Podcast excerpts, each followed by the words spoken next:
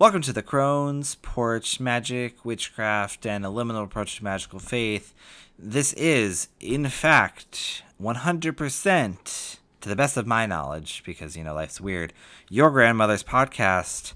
Uh, content warning for use of general curmudgeonry, strong language. Uh, these opinions are our own, which we wish to express as practitioners following, stumbling often, on a crone's path.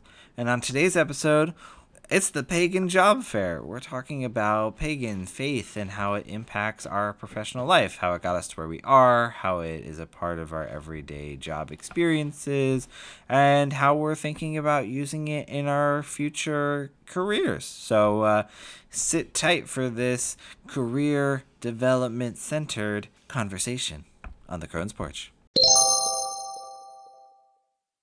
Hi, Collin. Hi, Ian. How are you today? I am well, thank you. I had a pretty quiet day because I was working from home, so you know, that was cool. Boss baby.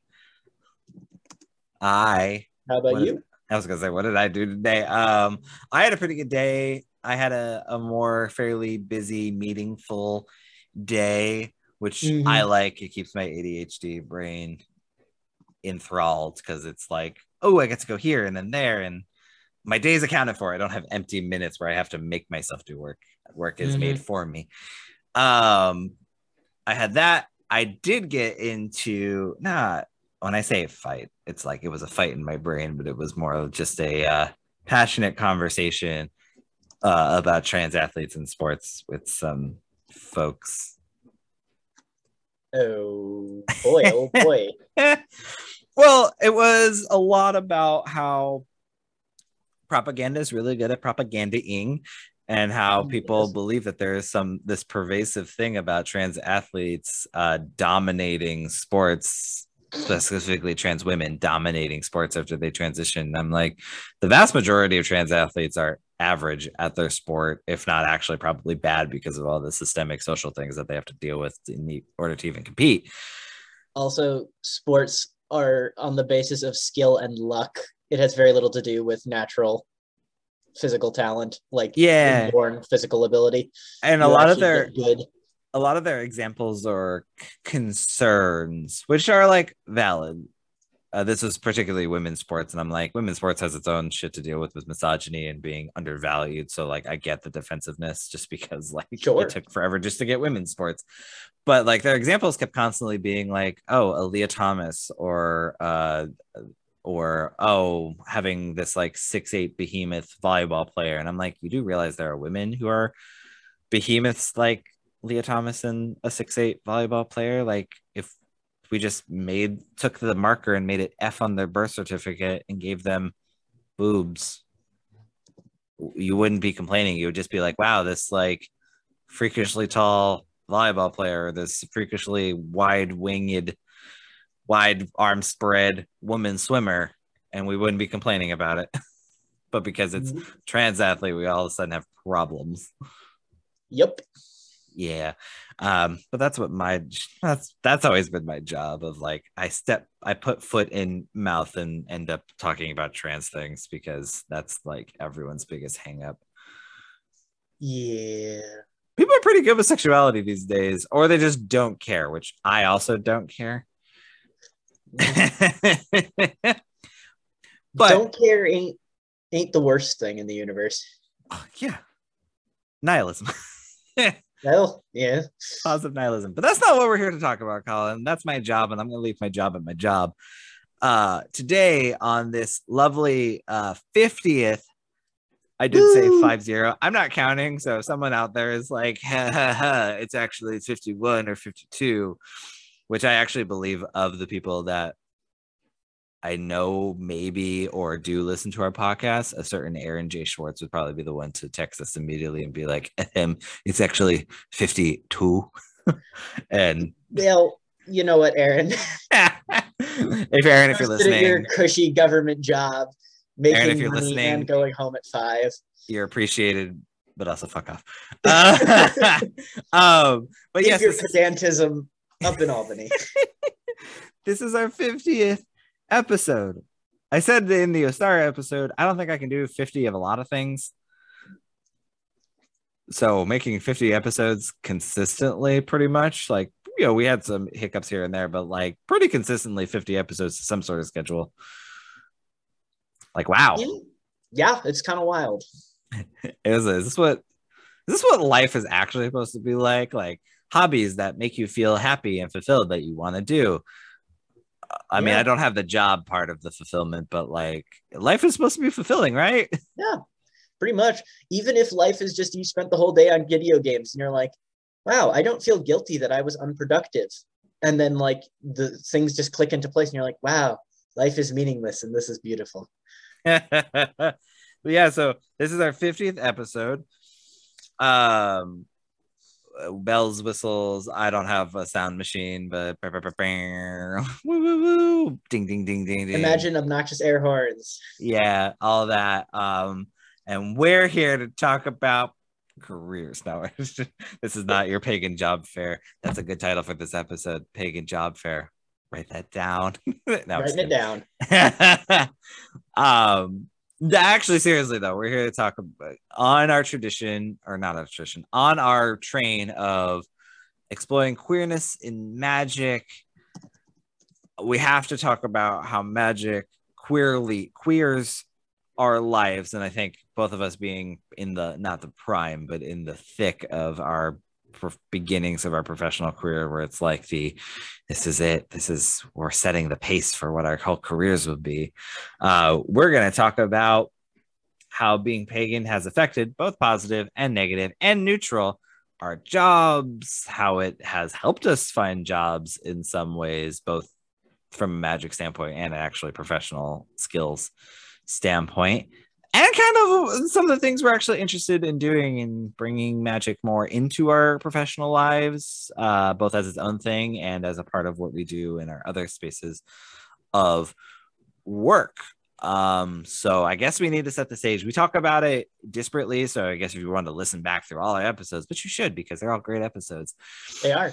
Um, we should give some context to our jobs and professional yeah. lives a little bit. Yeah. No discriminating details, but just like uh you know, the like yeah, so so how about you go first because both of our job lives have changed pretty significantly over the course of this podcast so you unravel your tale so i mean i'll start I guess from what my first career was going to be, because that leads a little bit into my life. Um, I have a paper engineering background, which is uh, basically chemical engineering in natural and forest bioproducts. Um, so my dream was to be a process engineer who worked in a paper mill. I actually want to do on the R and D end of paper products to figure out how paper can be used to do a lot of cool stuff. Because it actually is. You should Google not you specifically, Collin, but like our listeners should Google like paper products because it's surprising what you can do with just like some cellulose and water and some no, other paper's things. fascinating. Yeah. Really um, got to the end of that undergrad experience, realize uh, the paper industry is hella transphobic, hella racist, also based in places I can't feasibly live safely.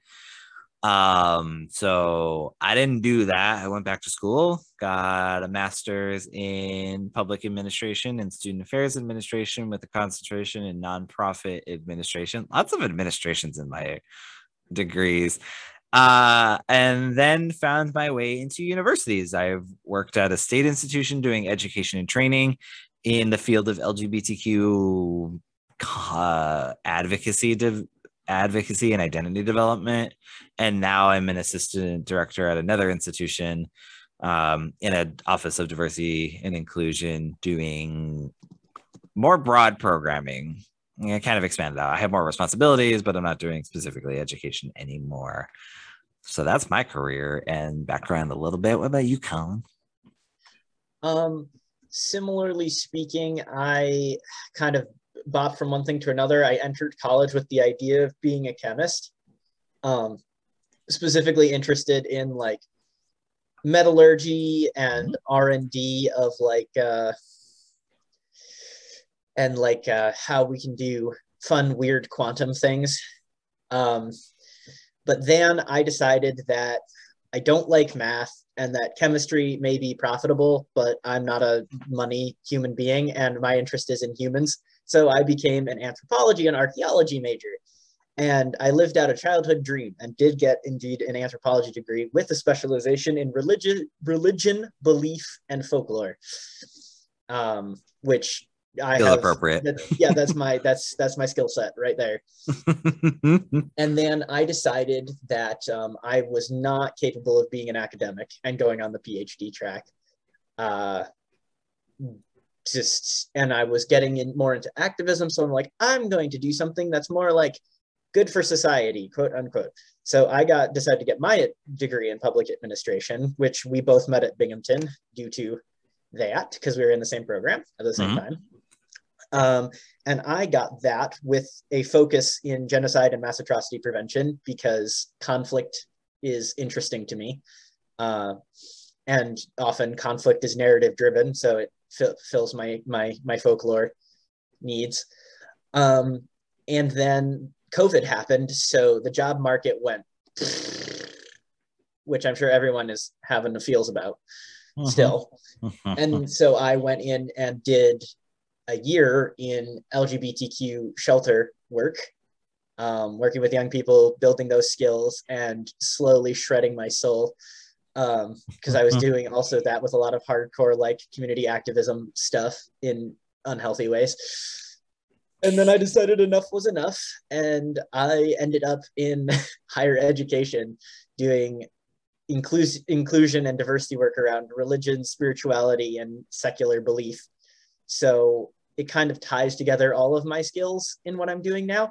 And I get to go home at a set time. I get plenty of time off, and I can generally, you know, I can generally, I could disappear from work at any time, and the students would be fine. So there's a lot less pressure in my job yeah. Um.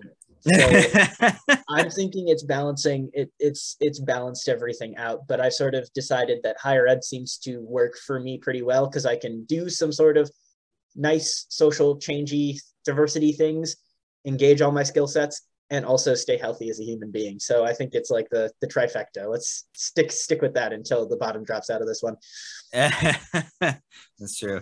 So, I guess the follow up to that, that's a little bit of our background. So, as we talk about our how things in, impact our professional lives, you have a little bit of background as to who we are and what we do as jobs.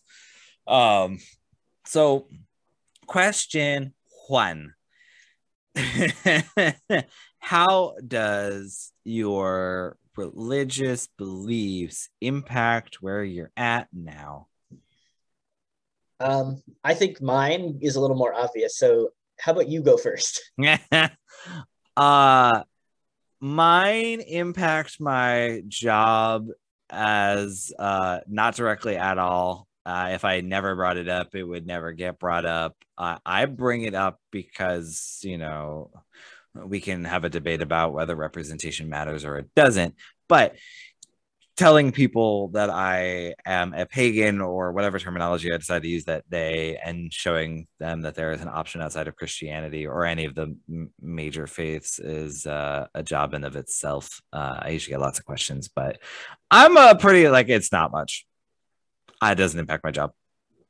I make it impact my job because I bring up religious uh, diversity all the time, but uh, it doesn't impact my job. you? for me, I mean, it was part of the consideration as to my getting hired, um, having a different skill set than most everyone in the office. Um, I'm one of the two people who has ever not been Christian who's worked at the center. So I'm kind of a new set of skills. Did you tell the uh, folks, like without saying your institution, you tell them that you work at a, a spiritual life center? I don't know if I did. Yes, I, I Well, work basically at a spiritual life, uh, a spiritual life center that serves all the all the belief groups on campus um, at my institution, and I um, I I kind of bring my my pagan skill set and uh, and uh, worldview to work because it's kind of part of the work of exposing people to new things, Mhm. serving different groups, also just being a voice for tiny minority faiths is also a part of my job. So less Yeah. specific to paganism on its own, but also including, you know, any sort of tiny minority that doesn't really have any cultural weight in most people's lives. Um, so that's that's been really interesting to kind of see how that works. Often I get I've had one or two reactions one to my face being the people who are just kind of interested or curious and i get a lot of questions or you know people who are interested in what i have to say.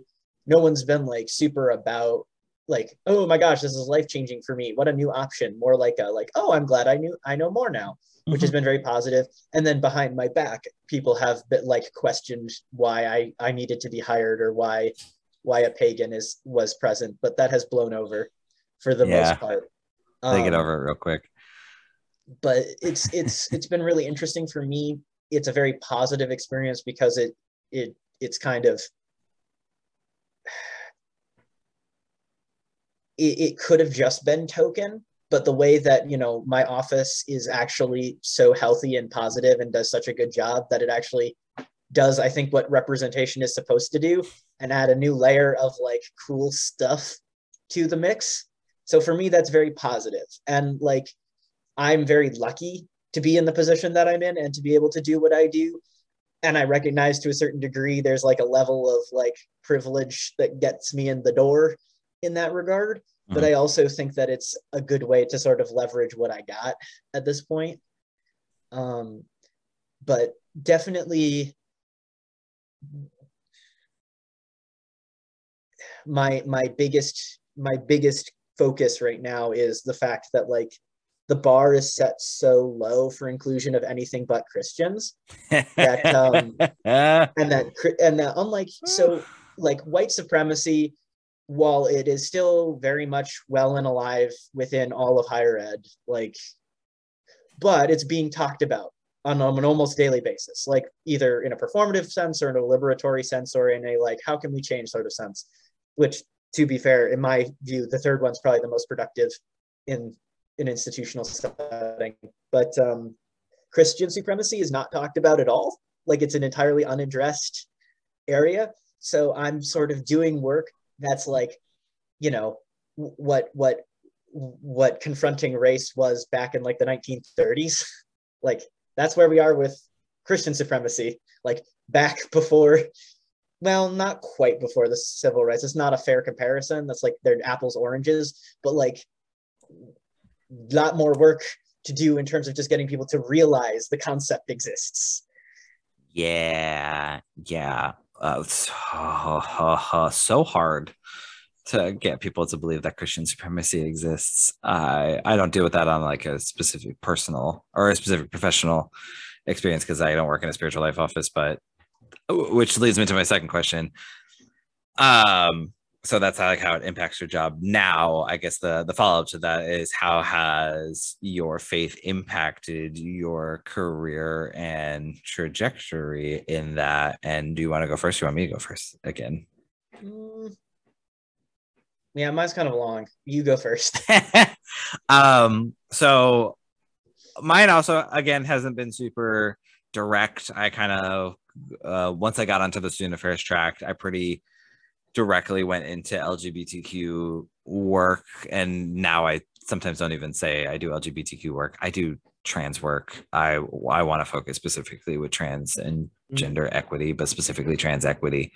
Um, but I found that pretty much because LGBTQ centers were my saving grace in college. So I didn't see myself if I was going to work in higher ed spaces, I was going to work in LGBT or diversity centers, but doing LGBTQ work. That's just like my bread mm-hmm. and butter. I will say though that being pagan or magical faiths or whatever we've changed so many times whatever we want to call it today has impacted me in a way that I think it's hard to conceptualize, but I think it has affected the way I think about things. So, working for LGBTQ stuff, um, unless you're at a Stonewall Center or a uh, I can't remember what the name of the Michigan Center that was the first one in the 70s. Um, if you're at a center like that, you have lots of history to pull on mm-hmm. which is great for them. But most of the rest of us are either one people or either one person's shops, one center, one person center shops, a lot of people are they are uh, lgbtq support services in experience only have no title or any kind of job that actually connects that and surprisingly the whole idea of of building one's faith off of intuition and jumbled together experiences combined with some research that is out of date and in date and like mishmashing it all together into a thing Fragmentary history.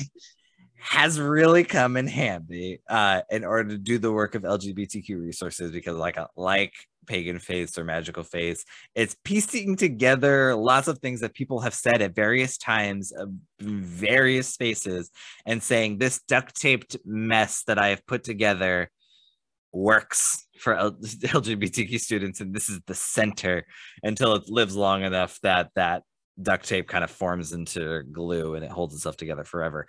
Uh, so that skill set really useful. Uh, I also think that the understanding of gender and sexuality that has come out of pagan and natural faiths, at least from the brands that I've been exposed to and the people that I've been exposed to, I know that's not for everyone. There are lots of transphobes and assholes in pagan faiths. Um, gave me a particular skill set to be able to talk to students and talk them through the experiences of gender and sexuality without ever having to touch the real world. Like we got to make it this fantastical, magical place of wonder and amazement, which surprisingly speaks to a generation that uh, really doesn't believe the lies of cisgender heteropatriarchy and is looking for a new and exciting magical place to like find their home and their personhood. Um, so surprisingly, a lot of the just broad identity skill sets of uh, pagan faith came real handy in doing LGBTQ work. Um, because people are always talking about like you're so creative or wow i never would have thought of doing a program that way and i'm like i'm honestly just pulling shit out of my ass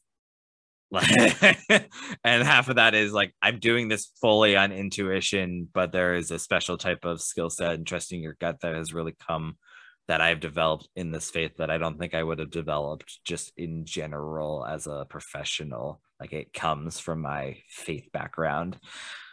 How about you? That was a that wasn't a short story, but no, no, no, no. Longer. I think for me, it's this also has to be prefaced, and I think we've mentioned it before with the idea that like the two of us are you know incredibly similar incredibly tight human beings but we also have lots of differences which is wonderful but um not but where is i going with that? Anyways connecting sentences together um, in a in a yes and kind of way. Um, you identify yourself as being very like queer forward very trans forward. Like that is your sort of front face to the universe. And mine is pagan. Like i i'm a pagan first um when presenting myself. So i think for me it's sort of the center of my world in many ways. I mean beyond like my my my people quote unquote my my family my friends etc beyond that the center of my world is um being pagan and thinking about pagan. It's something i do on a daily basis. I spend a huge amount of my time on that. And so for me i feel like it it definitely influences the way i think. Kind of like what you mentioned is the idea of like set things are not set so easily. They can change over time and being very comfortable with the idea that things will just shift and change and evolve over time, mm-hmm. um, which is not comfortable for a lot of for a lot of folks. Like tiny percentage of population. yeah. So I think that that definitely helps, and it also is. It, it, I think it's provided me with. Now I'm starting to realize the values that allow me to sort of interact in a good way and doing it. And I had to sort of deprogram all of these more Abrahamic values, and the way that they were taught to me was very Catholic. Um, but they they do spread across most of the Abrahamic faiths in relatively equal mass of like love and charity and all these things. And I have to refocus pro social values into the things that I think are truly important and moving forward, like hospitality.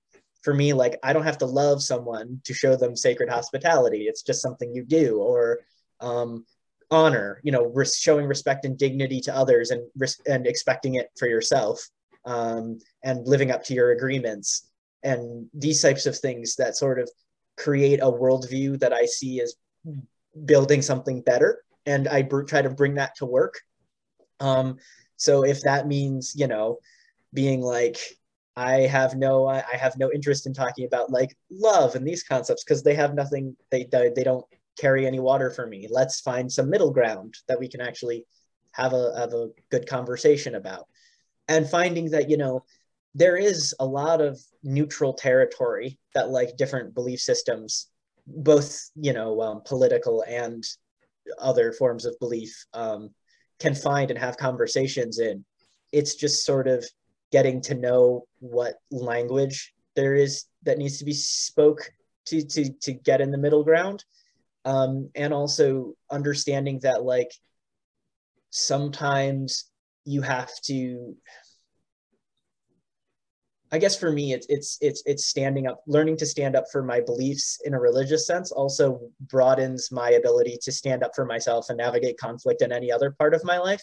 Mm-hmm. And that is, mm-hmm. that is kind of the most important thing. It's taught me how to sort of build a, um, this anchor point that allows me to maybe have a, a greater effect on folks around me. I'm pretty conflict averse as a person so I, I guess as, as I guess as my my faith, my belief is really what kind of organizes me to be what I would consider a good person, or at mm-hmm. least like a, a me person.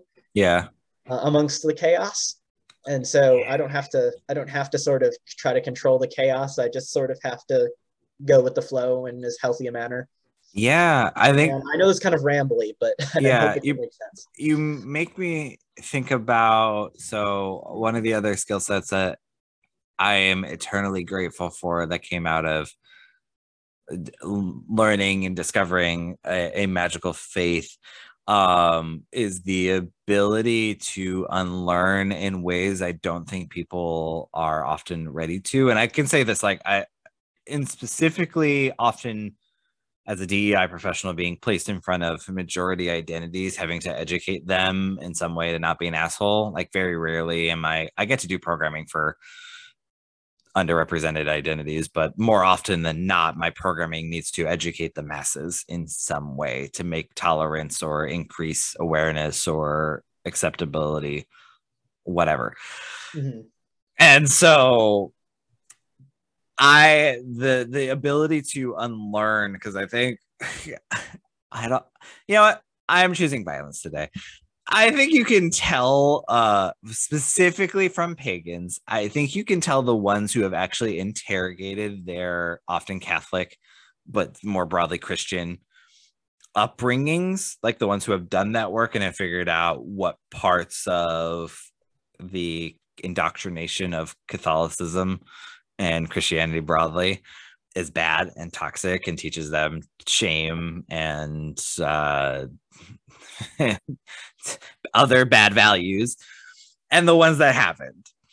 And the ones that have, including us, I believe, we're always like interrogating and unlearning our. Well, I Christian... mean, it's a lifelong process. Yeah.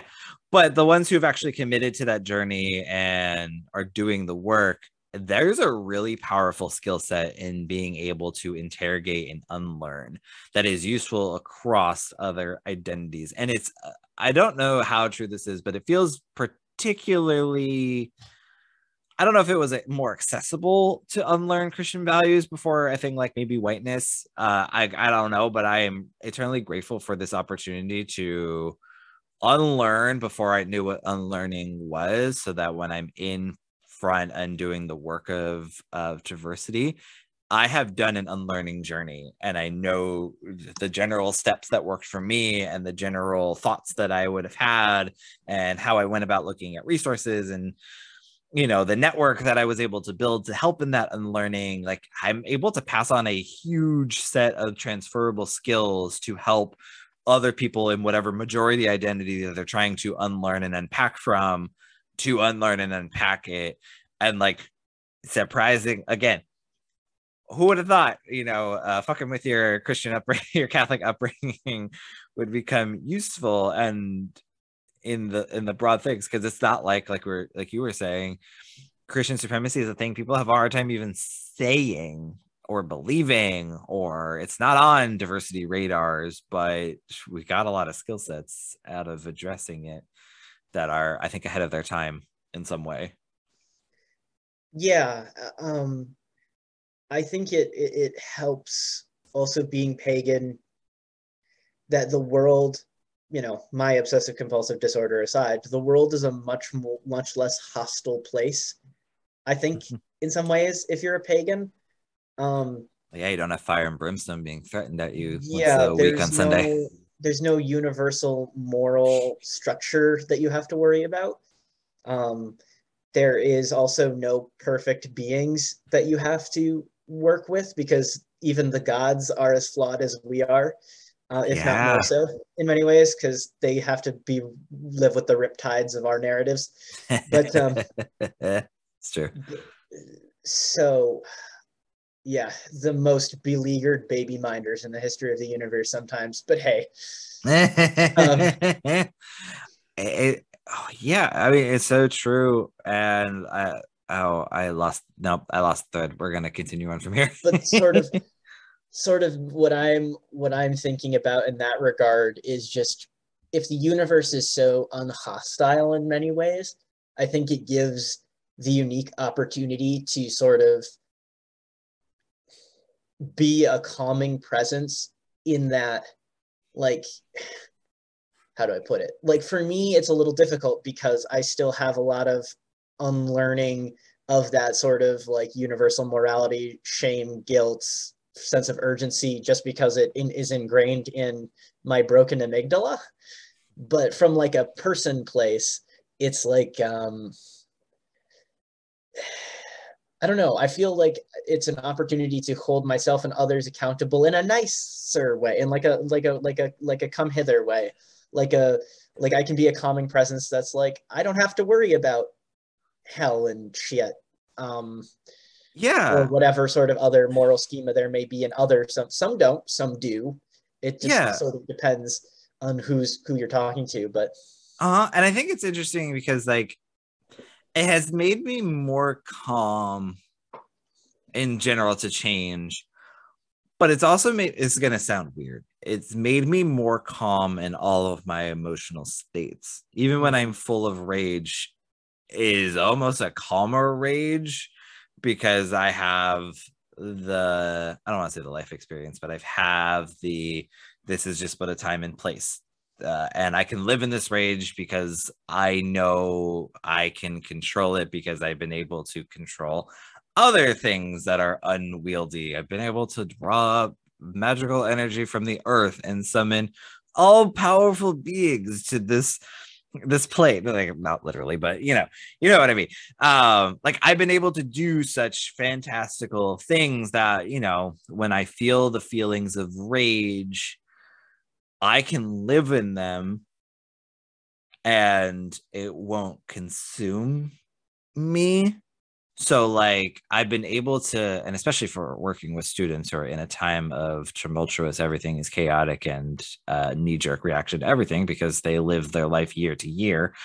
So everything is world ending um i've been able to like have very thoughtful conversations about healthy emotional regulation so that they in that shame spiral that lots of religions but specifically christianity teaches them in the black and gray, black and white morality complex. Um, we've been able to find spaces where they don't hide from their emotions, and at the same time, they're able to feel through them in a way that gets them to the other side and not fall apart through the process. because I've just built a a calm like aura because time isn't real and uh, I know I'll get to the other side because I watched Odin literally hang himself and he was fine. I'm actually wearing that shirt. Yeah. Odin hanging himself. That's a good one. I mean, I think that also comes with the idea of like having more experience in setting boundaries too. Um, because if your if your if your god is all powerful or all pervasive then there's no boundaries to that you are just totally at the whims of this universal thing. Uh-huh. when it comes to us nothing and no one is ever nor ever will be all powerful. And so you can just say no. Like no is always an option. Uh-huh. Um and so being able to like pass on the skill of like you can always just say no. Like no is an option. Yeah. Like, like it's okay it's true no Yeah. So for all the job skills that uh pagan and magical faiths have given us, which is amazing, um, has uh your magical faith impacted or is there anything you like a unique experience that you've had as a result of your faith in your job that like particularly sticks out as either shaping your career or where you're at? And I can go first because I I, I don't know if I have mine.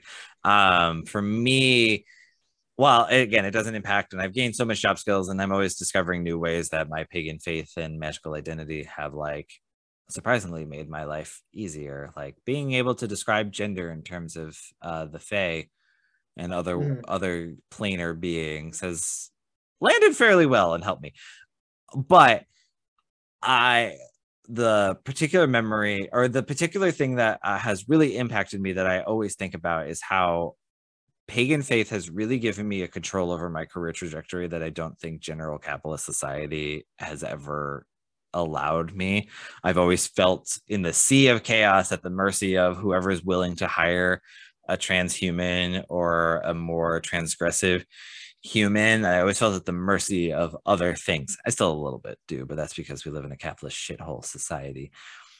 But pagan faith has given me a lot more emotive control over how I let that affect me because I always have like I swear that I got this job because of the things that we did on various Mhm. high holidays in the past year. I've become this my job isn't stable financially but uh, it is stable socially uh, and i live in a state where i am not in a shithole where i don't have any community anymore um, and that was all because of the work i was able to do and the lessons I learned about the control over my own life and its own trajectory, and that if I don't like it here, I can do the real world skills of finding a job in that, but I can amplify them by actually taking time to listen to the universe, whatever you want to call it.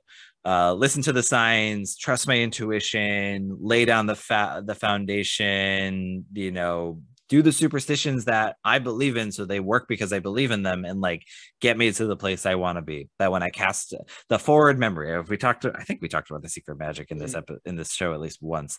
That the secret to magic is like when you have the forward memory of you see yourself having done it, having done it, but it's in the future. The magic is set, the intention is set, and the timeline is set, and that you have the power to set your timeline. And if, if you believe in it, and sometimes it's hard to because the world makes us not believe in our own skill sets, but when you find that beacon of truth and you set the intention and you have the forward memory that you can do it. So I the, the number one lesson that I've gotten out of pagan faith that has helped me in my career the most is that control over one's personal timeline, personal destiny, personal experience that if you want it, it sounds it sounds like the secret, which is a watered down version of this principle. But if you want it, you can manifest it.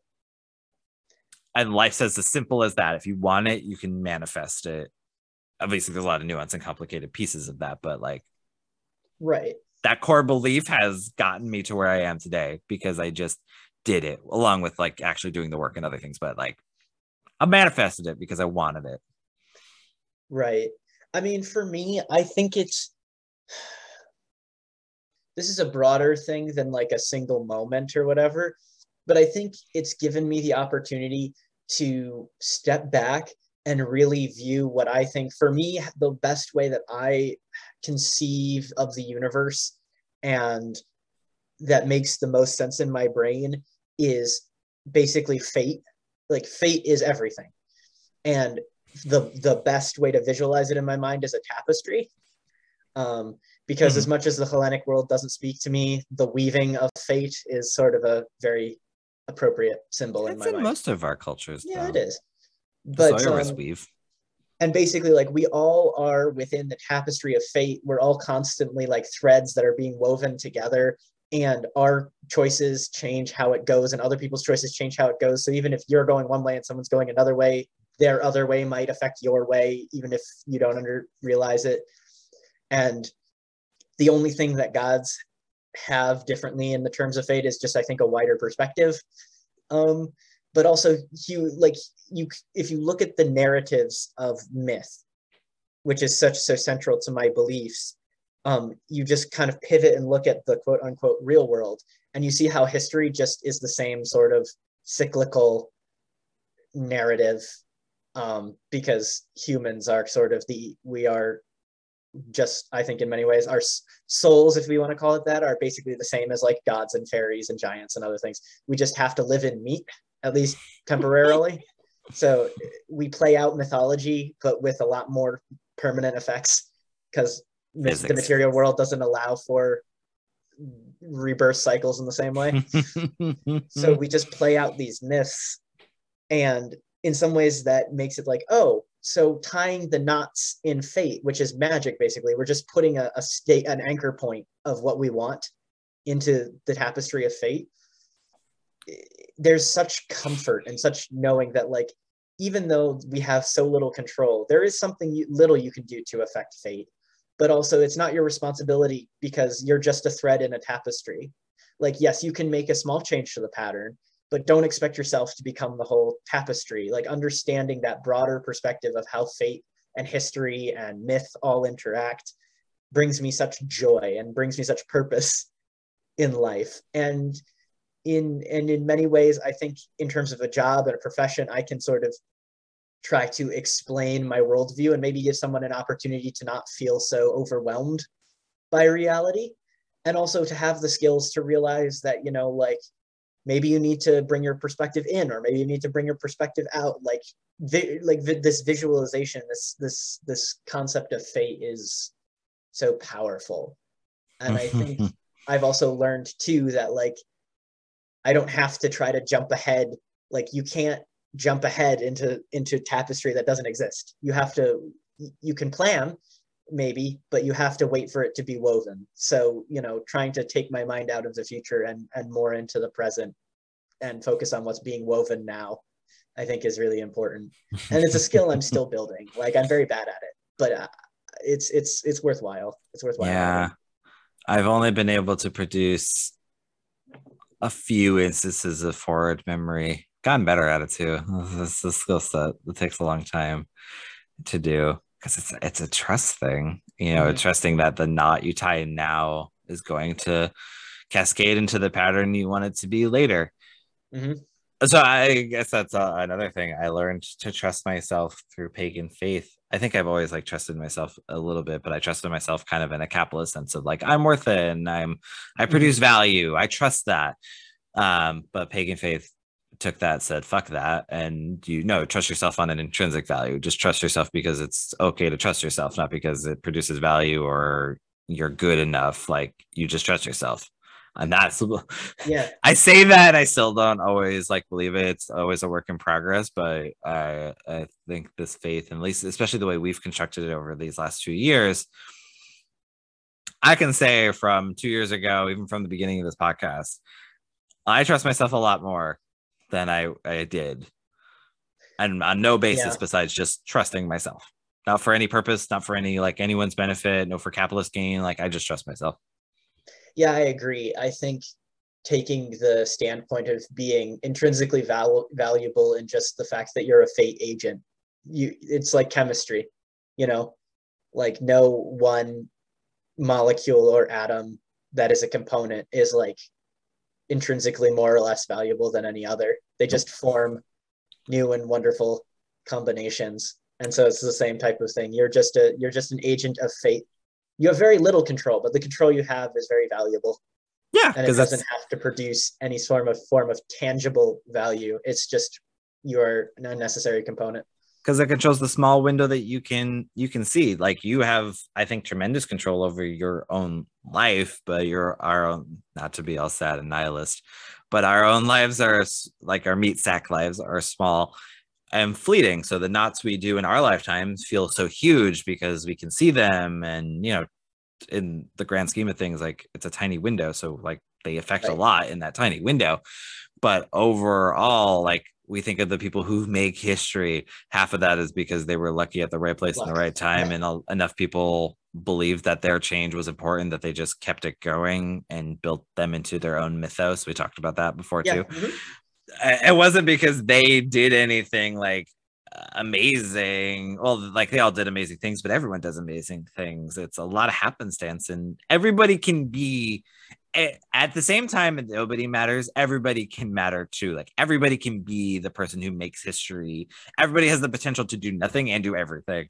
And it kind of just depends on how the knots shake out and whether the tapestry likes the pattern and keeps it or you know moves on to a different pattern in a couple weaves. Yeah, I mean that's the that's the double-sided coin of fate versus say providence. Like providence means that there's some sort of divine plan and that you have very little control because it's all part of a big plan. In my idea, fate means there's no plan, there's no purpose. So the two sides of the coin is that nothing can nothing matters because nothing is planned, nothing has purpose. But on the other hand, the other side of that coin is if nothing matters, then anything can matter. Mhm. Like Yeah. it's it's that uh it's the it's the other side. Who was it? The artist. Um um my favorite artist whose name always escapes me did all of the AIDS art. Very oh keith haring yes, thank you. Keith Haring said, you know, if nothing matters, so everything matters. Yep. So that's yeah, that's exactly the point. it also makes me think of when like uh what I don't remember if it's what darwin actually meant but like how we actually now understand evolutionary theory is everyone thought like oh it's you know who produces the most value gets to survive in society and like no nature is weird. Sometimes things survive simply because it's so weird and out of left field that can't touch it. Evidence being sunfish. Our our friends the mola mola just exists because it's literally such useless waste of space that nothing can kill it and it spawns too fast for anything to take it out of existence. So its failure of life if we were to take it from a productive productivity standpoint.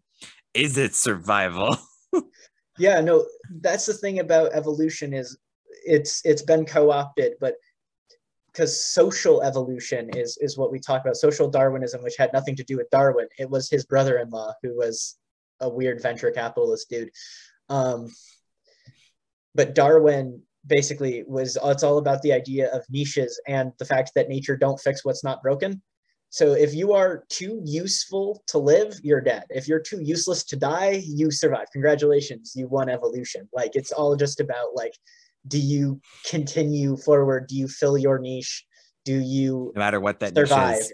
Like you could be you as like you could be as ill adapted to your environment as you want, but as long as you are able to continue on, evolution's like you work. Congratulations, you get Yep. the gold star. As long as you are able to continue your species, why evolve? You could be so horrible, clinging, clinging to sur- clinging to survival, but if you survive, you win. yep That's evolution. so not to change gears too abruptly, but um, I feel we would be remiss if we didn't tell people who we talked pretty positively about how it's affected our careers. But and you alluded a little bit to kind of the struggle sometimes of being pagan in a professional sense, but I guess we should spend a little bit of time of like what are the hardships. Uh, and I can go first because mine's really short. It's it's the inaccessibility of professional life from a religious standpoint. Our calendars, especially here in the United States, are built off Christianity. So all the holidays that we get off are always around Christian holidays. I am lucky enough that I'm in both a profession and in a work environment where when I need to, I can take time off for religious observance. But I, I even note like because my coworkers would say that, and my supervisor also would say that, like if you need a religious observance, just take off. My religious observances has been so impacted by Christian supremacy that we make them always fall on a weekend so that I don't have to take off.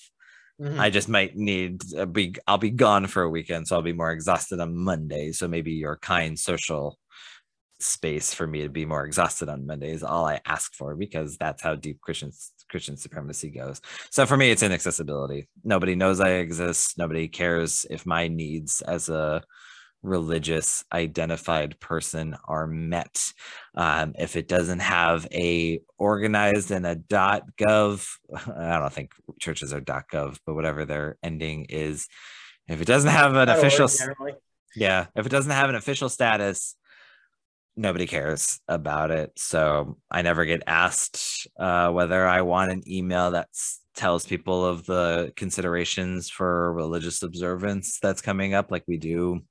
Um, not always great, but we do with like Ramadan and we do around Lent. Like we always email folks, like, don't ask for this or make sure you're making accommodations around food. No one asks me if they need anything. Luckily, I built a faith that I don't need much, but even building a faith that doesn't need much is part of the problem. Um, so for me, it's all that. It's there's a lot of inaccessibility that comes with being a pagan. It's a very invisible. It, you don't really exist. Yeah, I would I would echo that. Most of the problems I have is partly uh, the the sort of programmed Christian supremacy part of like always adapting my faith schedule and my faith needs to not interrupt my work life which you know isn't something that even other minority faiths have to do necessarily because you know like muslims can choose whether or not to participate in ramadan. I can't you know I don't, I don't have the experience to say that but like people will understand that ramadan is a legit thing that they will have to work around you know or like passover or a jewish holiday or jewish like co- being kosher, although people are pretty bad about food needs as well, but that's more work tangents. um, yeah. But like if it's an organized or a recognized religion, then people are willing to like work around it. If you're not a recognized religion, then you're just making it up and you have to adapt to everyone else's schedule, mm-hmm. which is not helpful. And I kind of have yet to really stand up and say, like, nope, I'm not going to adapt my religious life to this stuff anymore and also that other side which is not just a pagan problem but um, i think just being a minority problem of like if you're doing something for someone else like say if i am doing something to help the inclusion or or like well-being of like say the muslims on campus like i'm the good guy i'm doing a good job. But if i'm promoting for pagans then it's suspect because i am a pagan. I'm being selfish in some some people's eyes. It's like the same thing of like if black folks who are not queer are helping queer people, they're being the good person. But the moment they bring up mm, maybe we should serve more things specific to the black community, there's immediately suspect. So it's like it, it's it's like well this isn't fair this is not yeah. fair to anyone who has to go through that experience uh-huh. i think the only other thing that i would if someone is like how open should i be about my faith in life my answer would be as uh, be as open as you want to be. I think first and foremost, you need to make that decision for yourself. I will warn. I think the thing I face the most, besides like the invisibility and having shifting my schedule, which is a lot I do, just like personally, a lot of people don't know that. I'm not in a faith office, so like it's even more invisible for me. At least you like are in the spaces to like mm. have some of those conversations. Um, but the thing that comes up the most is uh our faiths as novelty. The moment someone mm-hmm. knows about it i get so many questions under the sun around the novelty of mm-hmm. our faith. I get questions of like oh are marvel movies accurate? Which like no. Why would they be? They're stories. They're they're media i might believe they're accurate in some ways loki nudge, nudge. But uh, I don't. They're not. They're not religious texts. Like, why would you think? Like, I, I get a lot of our religions, our faiths feel like novelties to people because of things like they think of the Wicker Man and they think of you know movies and you know Hocus Pocus, and they're like, "Is that it?" And I'm like, "No, it's not. Sometimes I wish it was, but that's a personal choice. The Wicker Man gets as cl- almost as close to me like being like, I mean, it's a blind it's a it's a whole like critique of blind faith but like i'm like wow is that kind of like the good parts is that what like a pagan majority society in the modern world would look like that's awesome like hopefully we don't have famine that leads us to make bad choices but like that's cool yeah uh, but that's like my biggest warning if you're thinking about like being out.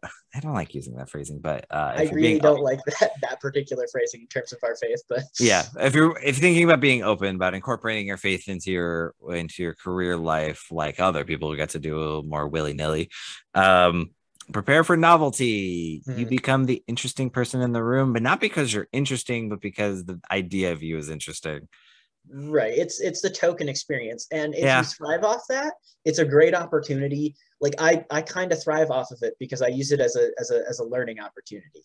Yeah. But if it's something that's exhausting for you, that's valid and you know maybe making more strategic decisions or doing some specific like care for yourself around dealing with that Mhm. um, and it does so slowly go away depending if you're in like a stable space where people remain the same for long periods of time like you'll become less novel and more and it'll be fine and it'll go back to um, being invisible, if, if honestly. you're yeah if you if you're in a place where there's lots of turnover like in my case in like higher ed the students and staff tend to turn over pretty quickly it'll be a constant experience but for me i thrive off of it so Mhm. it's not a problem i can definitely see where it'd be a problem in other other times and spaces Yeah, I also like tend to thrive off it.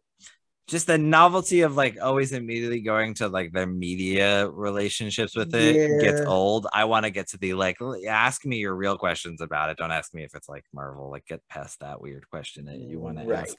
But um I guess our last segment is so you want from our D&D campaign. So you want to have a career in magical faiths what options are there out there if you actually like wanted to take what you do in faith circles and like do it to become financially stable?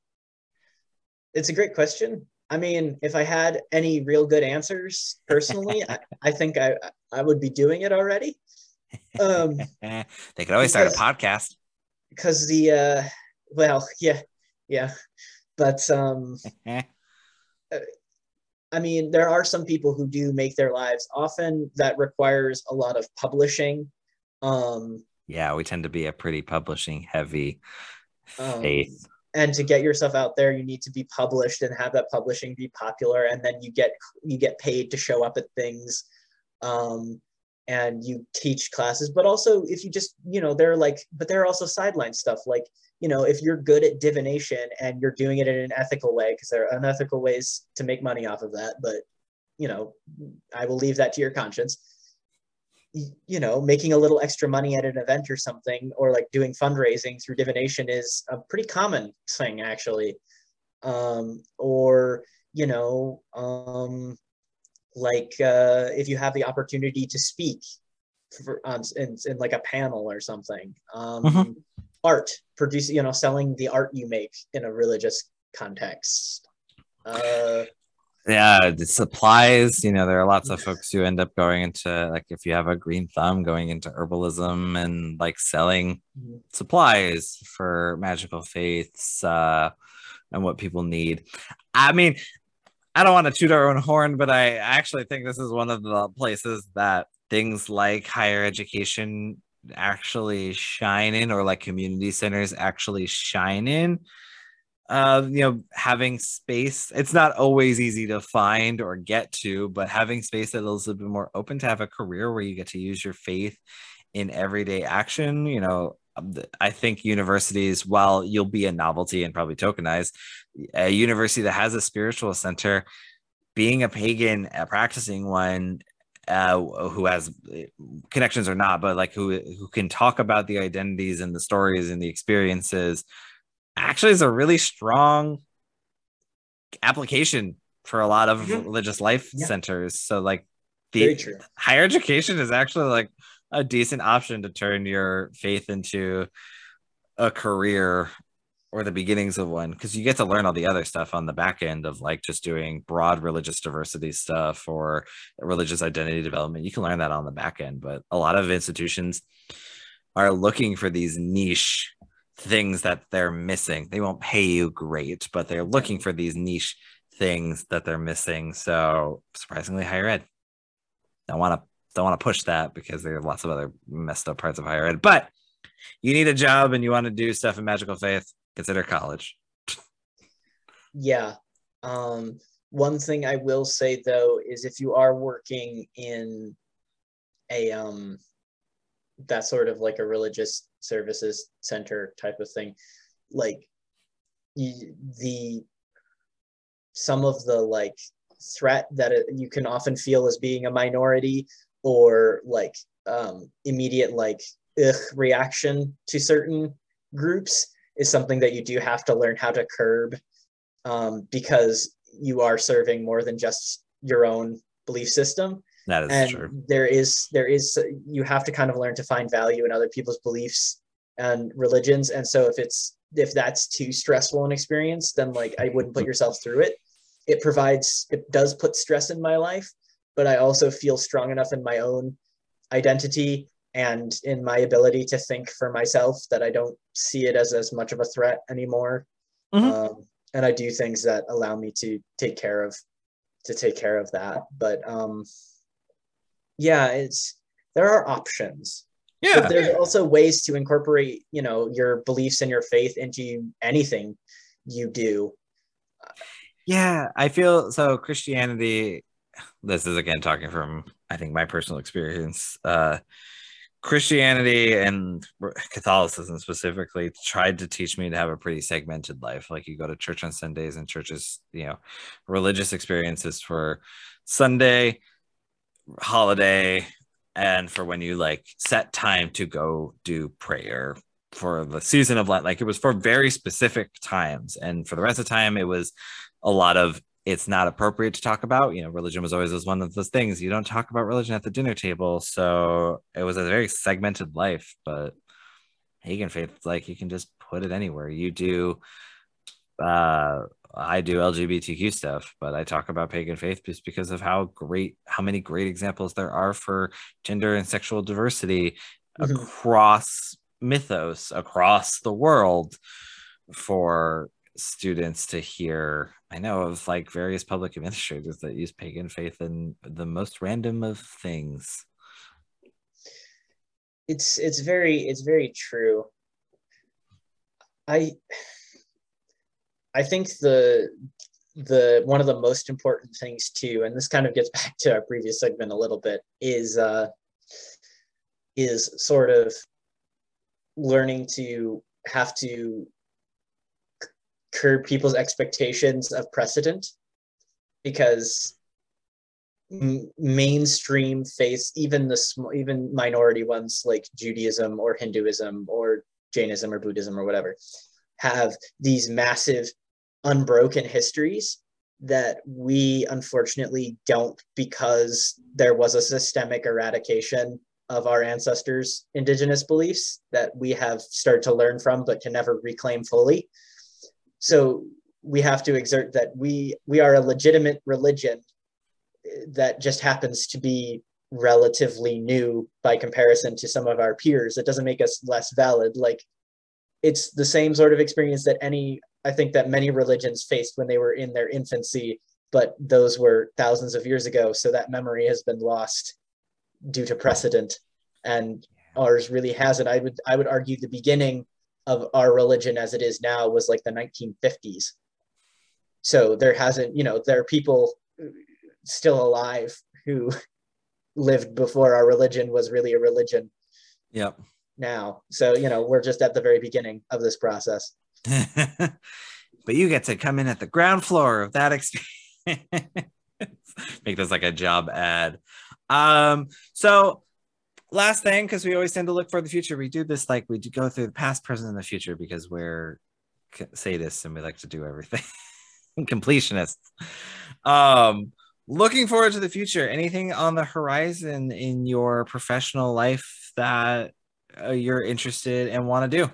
Yeah, I mean, well, for one, if the money ever comes my way, I'd love to get my MDiv um, and become like a fully government certified pagan religious figure just Yes. for the access that it would give me, not because I believe it's a necessary, like, I believe that I am as fully equipped to be a pagan religious professional, like a religious leader uh, now as I would be then Yeah. um, in terms of like the religious skills like the Mhm. leadership skills could always be improved but um yeah. For the people at home, MDivs are Masters of Divinity, just in case. I don't know if anyone does. it's, it's what it's it's the academic credential that lots and lots of uh higher level clerics of various belief systems get in their own belief system yeah.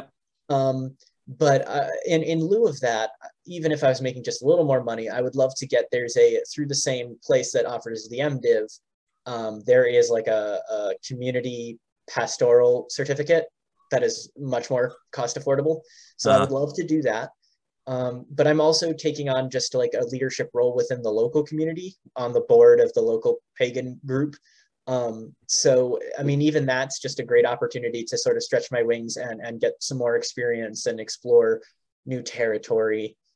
Um, and I would love to try to have more conversations about more like honest conversations about faith and belief and the baggage that comes with it with people of other belief systems that I haven't really yet at work.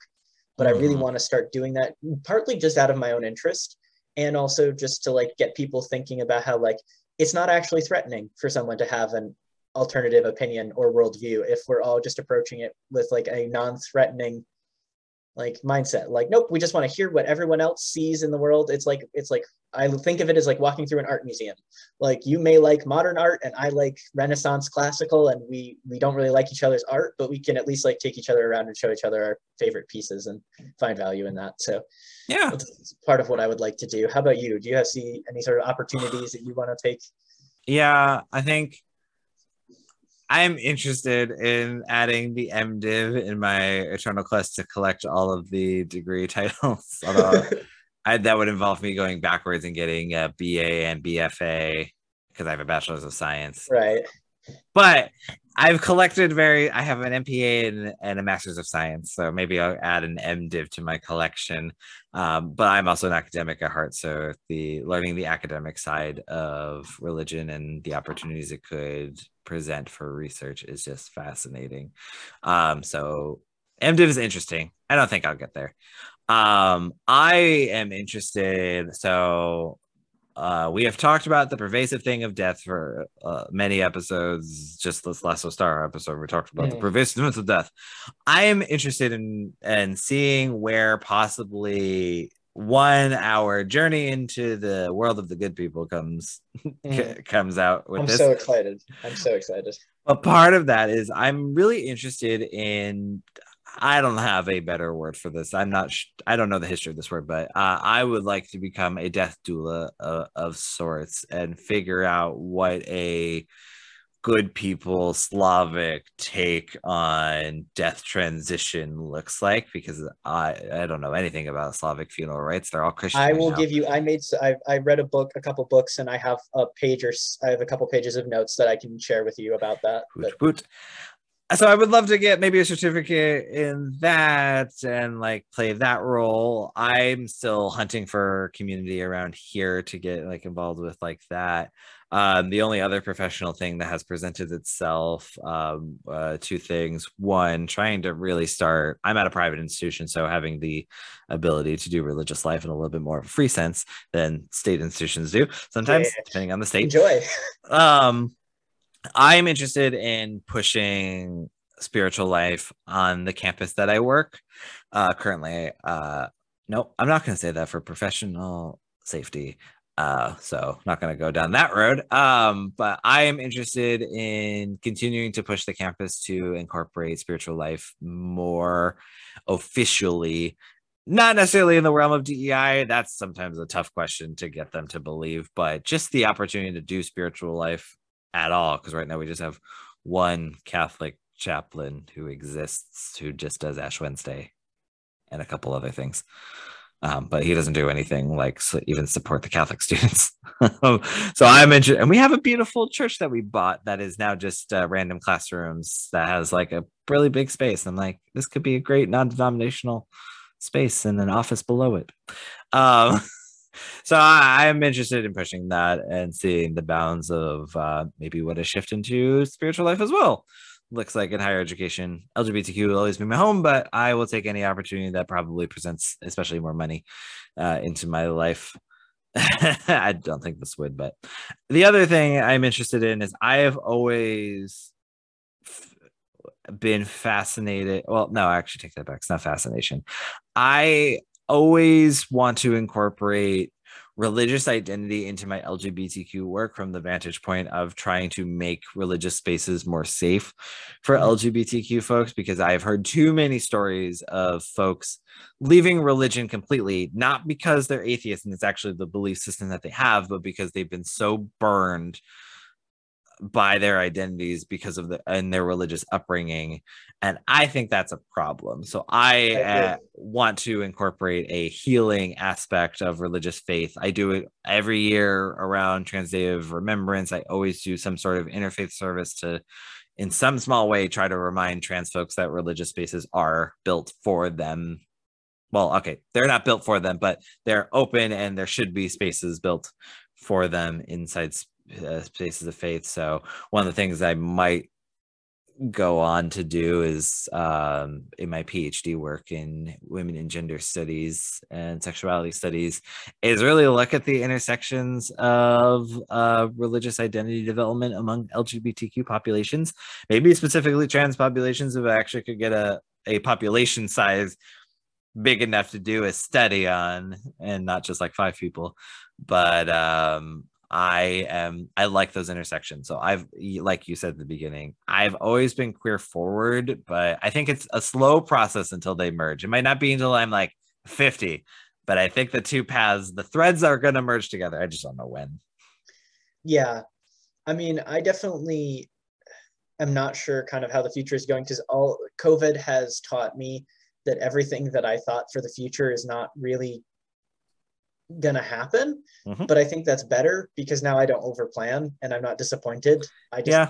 take it moment by moment but i would love to have more integration of more integration and more confidence to just put myself out there in terms of like just being like this is what i believe and handing it to people and if they don't like it they don't have to have it but like just just just just being out there and, and explaining myself without having to feel as self-conscious about it. And like one thing that I, i'm thinking of starting to do is um you know when people say things like oh like uh like blessings from their religion for like if you've done something for them or like wish you one of their holidays like happy whatever holiday just being like doing that back you know and within my own tradition. And like if someone is doesn't like it that's fine. But you know i think probably what will happen is it'll normalize the idea that like this cross this like cross faith this interfaith understanding can actually build out of it. So like someone's like merry christmas i can be like oh happy yule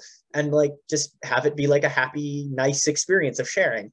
So yep. I, I don't think i i don't want to be afraid to share anymore because i don't i don't actually think it's that it's that offensive to most people it's probably be a good thing. Yeah. Well, any final thoughts on pagan professional life? Mm, you know, I want to say like the loud and proud hoorah stuff, but like reality is that sometimes you have to make the strategic decisions. Mm-hmm. But like, you know, I think it's not wrong to foster the loud and proud thoughts in your heart. Yeah. I mean, I think all any way that an individual chooses to live their identities is always valid. So if you want to be, it's a private thing you do at home, very solitary. Maybe you have your community that you go to uh, for high holidays, but that's the place you do it in. And when you're at work or in your everyday life, no religious symbols, no no mm-hmm. mention of it. People ask you just, you know, I'm spiritual. 100% valid. Same thing if it's a middle ground of you share it with some people and not with others, or you're the loud in your face. I, I wear fairy wings to work.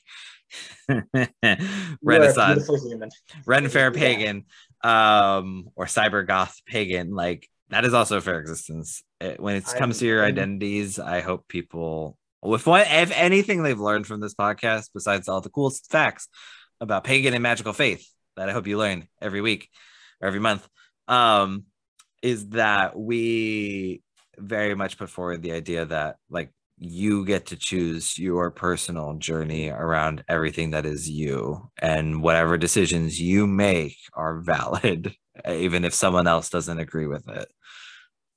I hope they learn that from us because that's like a central tenet to at least me. Yeah. Yeah no that's that's a big one yeah, that's a big one. Didn't think we were getting life altering lessons today, did we? We thought we were just going to talk about pagan professionalism. I mean, true professionalism should provide life altering lessons, but there you go. Yeah. Um. So that's, I guess, our journey through pagan professionalism. I, I found the queerness in it, so I think we're keeping on trend for our season uh, episode of just like our journeys in the chaotic uh, gender gremlins that we are, pagan gender gremlins, weirdos. Yeah. Um. So tune in next month. I don't know what we're talking about. Oh, I think next month we have another uh, fantastical episode, right? Um, I think Collin's Yes. going on another uh, solo adventure. yes, yes, I am. I don't know if you want to reveal it now. You want it to be a surprise. I will leave it a surprise just until I get the final details worked out. Oh, that's true. We don't want I don't want to overpromise here. We don't overpromise. I think we've done that before, but uh, we- hopefully we'll have a special episode for it's May. It'll be May's episode. We're in April right now. Uh, May's episode should be special, and then we hit the summer where both Collin and I have a little bit more free time to do. Hopefully, some fun stuff. I'm not I'm gonna hoping promise. we can do another watch. I think that would be fun. That would be fun. Although our last one got taken off YouTube for copyright infringement, but you know, it lives on in podcast land, I believe. We'll we'll we'll we'll make it work. We'll figure out what what we can and can't get away with. Yeah. Uh, so uh laundry list of things you can uh connect with us on social media instagram twitter and uh, tiktok crone's porch multiples with the s and on facebook crone porch you can also email us crone's porch at gmail.com with your feedback suggestions funny cat videos book suggestions. If you want us to read a book for filth, I will always bag on Silver Ravenwolf. So if you want me to just do a whole episode bagging on Silver Ravenwolf and her pervasive toxicity of us and ruining of solitary witchcraft as a whole identity in her uh, uh this is probably the only time you'll hear me say this, but in her anti-Christian values. I mean, I I just I just read a, a very Wicca centric book that was very similar, but about gay gay men specifically within the tradition, and it was deeply upsetting to me. So just bag on bad authors. be- could- You want a whole we could just episode of us? salty bitches? yeah, if you want a whole episode of us being salty bitches about bad pagan authors, uh, you could do that. We'll bring Morgan back for that one, so Morgan can join us from an author's perspective of complaining about bad authors. Morgan, if you're listening, you might get a phone call from us at some point. um, but I have nothing after that. That was like you can email us. Yeah. We also just want to hear from people. If it's just a hi, how are you? Yeah, we'd love to hear from you. If you have something, you know, if you even you send us like a, a clip of yourself talking or asking questions, we will happily, you know, answer on air or or hear what you have to say on air. So, you know, you can drop us a line that way too. yeah so i guess until next time i'll say dos vidania unless there's something else you have i don't know if there's anything else No, so dos I will say vidania Slan and we'll see you next time on the Crone's porch.